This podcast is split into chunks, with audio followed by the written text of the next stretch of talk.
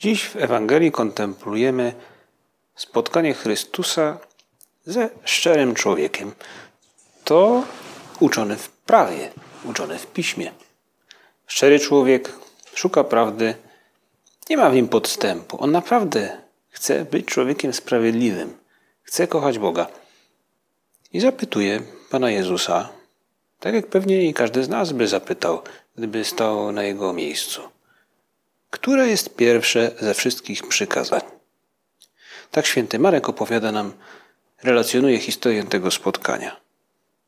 Jezus odpowiedział: Pierwsze jest: Słuchaj Izraelu, Pan Bóg nasz jest jedynym Panem. Będziesz miłował Pana Boga swego całym swoim sercem, całą swoją duszą, całym swoim umysłem i całą swoją mocą.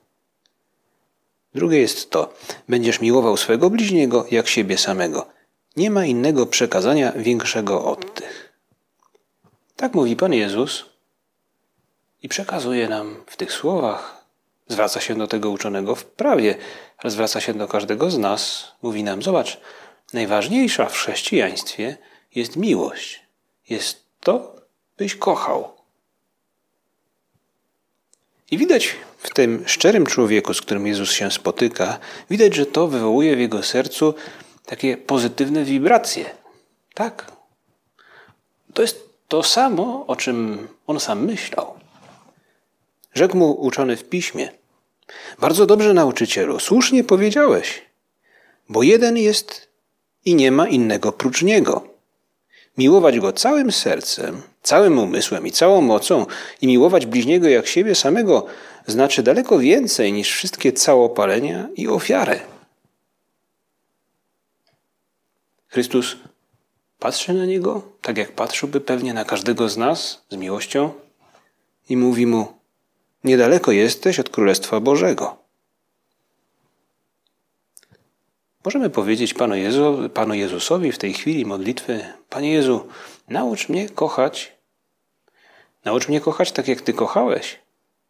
Naucz mnie wypełniać to najważniejsze przykazanie, z którego wypływają wszystkie inne.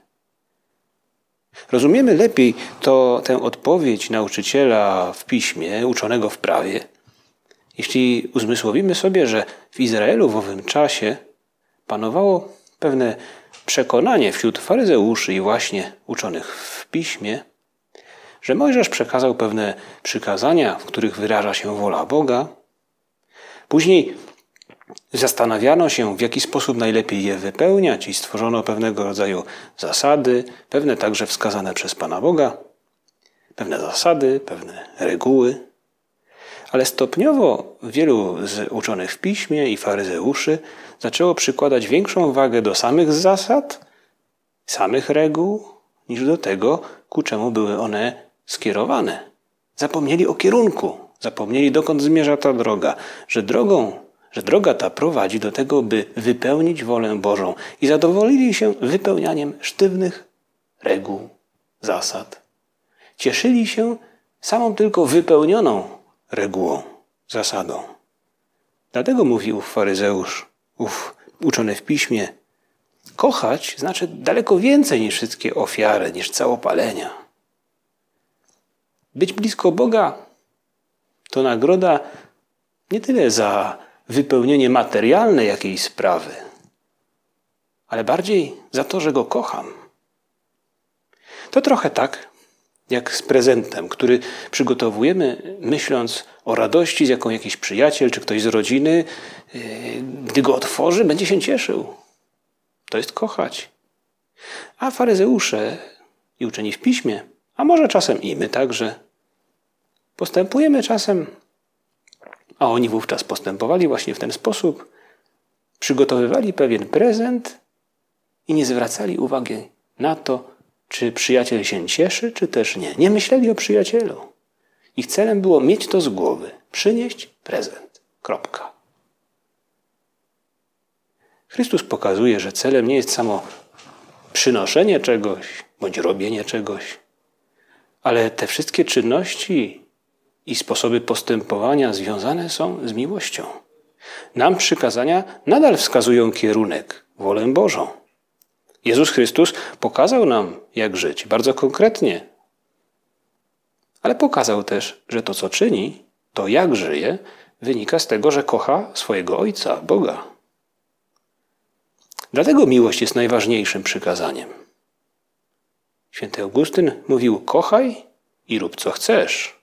No, rób co chcesz, zgodnie z tą miłością, z tym, którego kochasz. Dlatego życie chrześcijanina jest pozytywne. My dzisiaj możemy zapytać siebie samych, jak pokażę Bogu, że Go kocham? Jak dziś pokażę Bogu, że Go kocham? Bóg mówi do nas w naszym sercu, daje nam natchnienia, Duch Święty nas porusza i ukazuje nam pewne konkretne sposoby, w których naśladować możemy Jezusa. I mówi nam, jakby podsuwa pomysły w relacjach z bliskimi. Zrób coś, na czym komuś bardzo zależy. Wykorzystaj dobrze czas. Uporządkuj coś, naucz się czegoś, pracuj po prostu. Ciesz się dobrym serialem, pomódl się trochę. To są właśnie pomysły, które Pan Bóg nam podsuwa w postaci natchnień, jakby nam mówił: Zobacz, to właśnie w ten sposób możesz mnie kocha, kochać teraz. Bo miłość to dać to, co się ma najcenniejszego. To dać prezent, który komuś sprawia radość. To nie sztywna reguła. To coś, co w każdym momencie musimy odkryć. To jest właśnie zadanie miłości. Kilka lat temu oglądałem film z czasów sprzed wojny, który opowiadał historię także wojenną pewnego więźnia i jego strażnika. Więzień był człowiekiem honoru, człowiekiem uczciwym, sprawiedliwym, człowiekiem, który dbał o innych. I wskutek różnych zamieszań politycznych został uwięziony jako w gruncie rzeczy przeciwnik pewnego reżimu. Strażnik był prostym człowiekiem, który znalazł się po drugiej stronie. Ale początkowo z wielką nienawiścią traktował swojego więźnia. Któregoś wieczoru przyszedł do niego, tam gdzie był przetrzymywany, i zaczął mu ubliżać. Tamten milczał. Po chwili zapytał go: Słuchaj, ale skąd mnie znasz? Dlaczego tak mi ubliżasz? Przecież się nie znamy. Stopniowo zaczęli rozmawiać coraz łagodniej, coraz spokojniej. I strażnik zrozumiał, że w gruncie rzeczy to trochę przypadek, że znaleźli się po dwóch stronach barykady.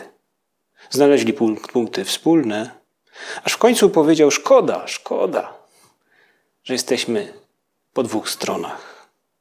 Wiesz co? Mam coś dla ciebie. I wyciągnął ku niemu paczkę papierosów i powiedział mu: Zapal sobie amerykańskie, kamel. Ten drugi, wiadomo to o tym z filmu, był człowiekiem, który nie pali. Ale zdał sobie wówczas sprawę z tego, że on nie może odmówić, bo strażnik daje mu to, co ma najcenniejszego. Taki papieros w czasie wojny to skarb.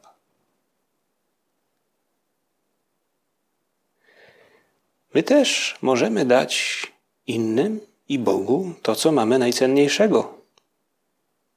I nie chodzi o to, że to kosztuje, tylko że w dawaniu tego jest miłość zamiast wyrachowania. Taka miłość daje radość. I na tym polega optymizm chrześcijański, który tak bardzo nam jest teraz potrzebny.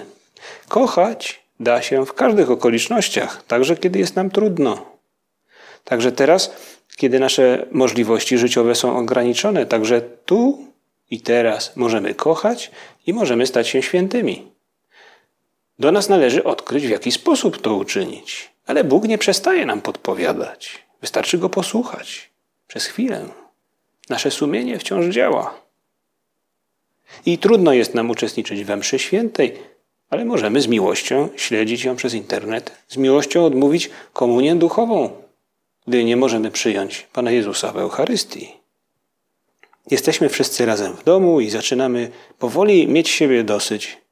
Ale przecież mogę się chociażby uśmiechnąć, jeśli to jest właśnie to, w czym Bóg ukazuje mi że mogę go w ten sposób kochać. Może nie daję rady pracować jak zazwyczaj, ale przecież mogę wstać o ludzkiej porze zamiast o dwunastej i zabrać się do pracy czy nauki punktualnie. I tyle innych szczegółów, których możemy kochać. Możemy kochać w sposób kreatywny, w sposób radosny. Tyle innych szczegółów, o których wie tylko Bóg i my. W każdej sytuacji mogę kochać i dać to, co mam najcenniejszego. Postarajmy się powiedzieć Panu Jezusowi, że chcemy, że chcemy kochać tak jak On.